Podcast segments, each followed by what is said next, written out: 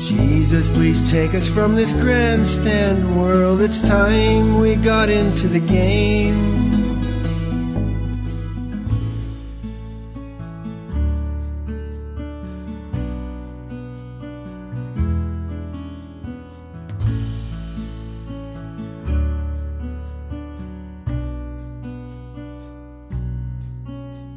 Oh Jesus, I have promised to serve thee to the end.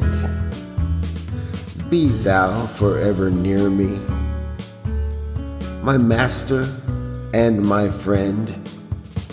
I shall not fear the battle if thou art by my side, nor wander from the pathway if thou wilt be my guide. O let me hear thee speaking in accents clear and still. I dare not trust my judgment. Thy way shall be my will. O speak to reassure me, to hasten or control. O speak and help me listen, thou guardian of my soul.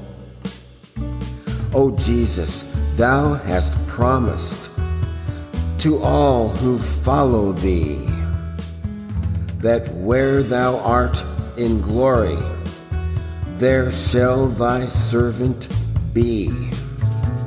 And Jesus, I have promised to serve thee to the end. O give me grace to follow my master and my friend.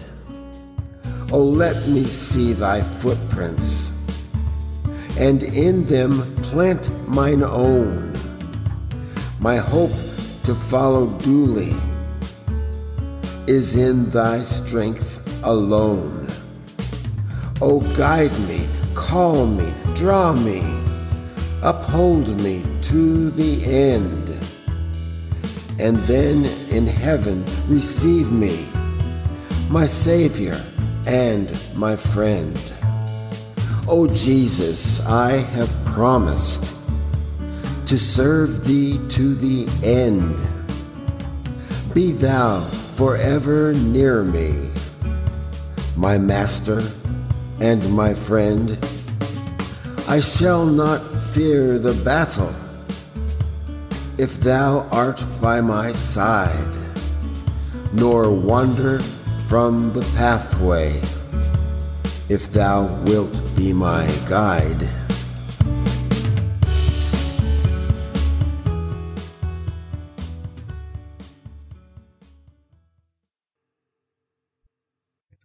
Special thanks to Kevin MacLeod for his instrumental entitled Montauk Point, found at Incompetech.com. Irving the Candle. This is the story of Irving the Candle. Irving was unaware of what he was, but he knew he had a lot to do in this world. His defenses were always up because others were always trying to snuff out his light. Indeed, Irving spent his entire day just defending his wick from the snuffers he encountered. Though his light never went out, it did burn dim. One day, Irving Candle picked up a copy of the Bible and began reading Jesus' directions that if you are standing before the altar in the temple, offering a sacrifice to God, and you suddenly remember that if someone has something against you, leave your sacrifice there beside the altar, go and be reconciled to that person, then come and offer your sacrifice to God. Irving was a smart candle. He knew he had a lot of grievances against the snuffers in his life but it seemed really important to him to fight against the oppression of light these snuffers laid on him. He felt if he didn't fight them, his light would be snuffed out permanently. He felt if he didn't defend himself, his light and his life would be over.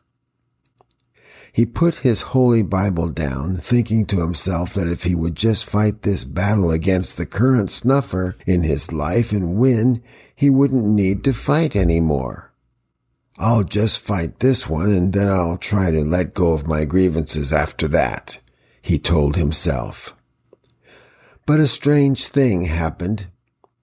Irving Candle never could fight that last battle because there was always other more important battles that threatened his light. These battles took his attention away from his true purpose, which was to shine, and made him think his purpose was to defend his wick from the oppressors of light.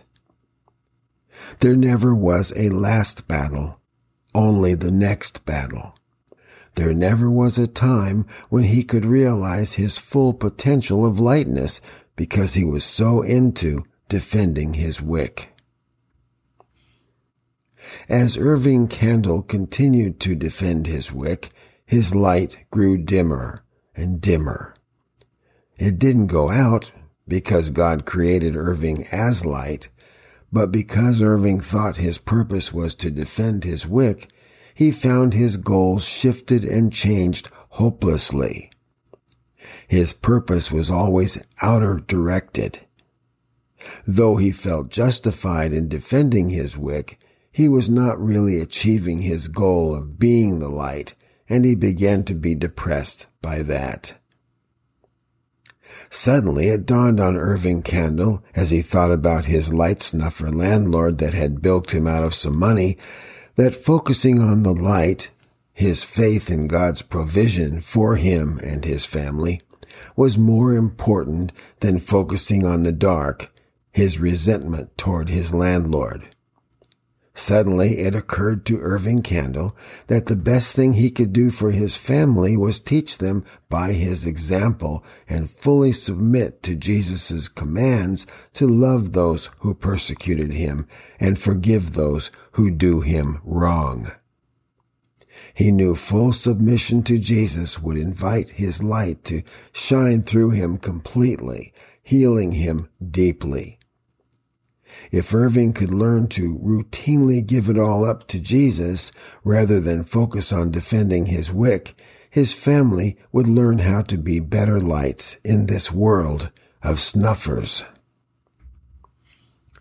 It was at this point that Irving Candle dropped his previous unattainable goals of defending his wick.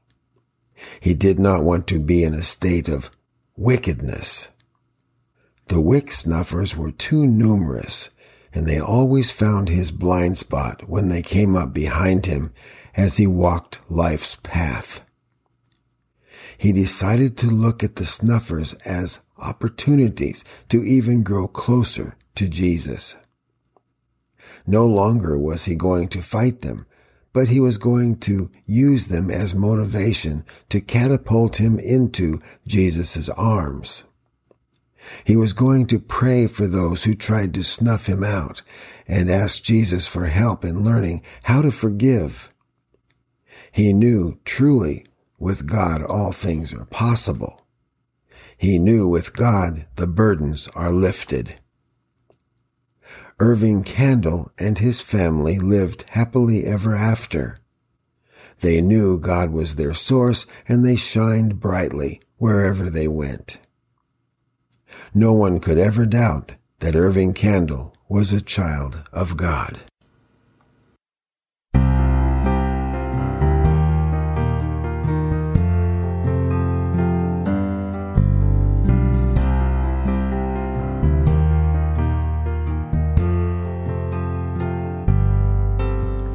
My Jesus, I love thee. I know thou art mine. For thee all the follies of sin I resign. My gracious Redeemer, my Savior art thou. If ever I love thee, my Jesus, tis now. I love thee because thou hast first loved me and purchased my pardon on Calvary's tree.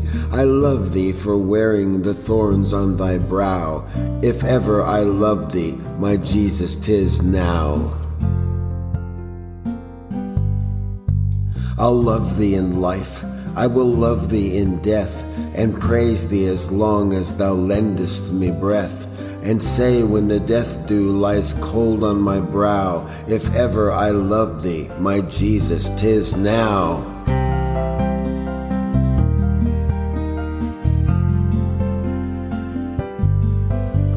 In mansions of glory and endless delight, I'll ever adore thee in heaven so bright. I'll sing with the glittering crown on my brow. If ever I loved thee, my Jesus, tis now.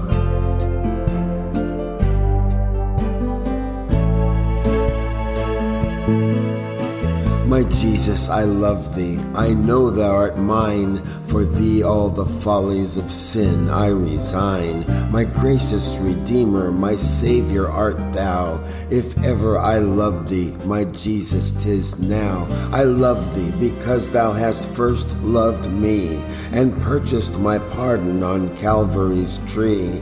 I love thee for wearing the thorns on thy brow if ever I loved thee, my Jesus, tis now. I'll love thee in life, I will love thee in death, and praise thee as long as thou lendest me breath. And say when the death dew lies cold on my brow, if ever I love thee, my Jesus, tis now. In mansions of glory and endless delight, I'll ever adore thee in heaven so bright. I'll sing with the glittering crown on my brow. If ever I love thee, my Jesus, tis now.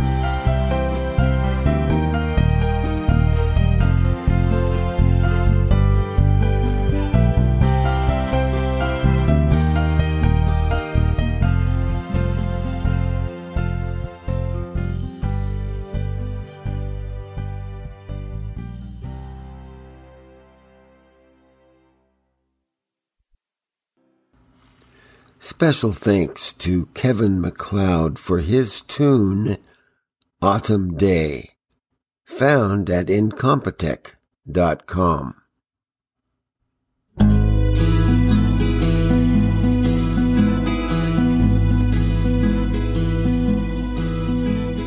Jesus, please take us from this grandstand world. It's time we got into the game.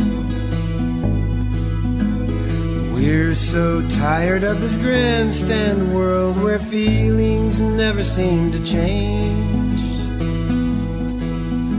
Sometimes this world seems so unjust. I think we'll find, I hope we'll find that through your mind, the sidelines aren't for us.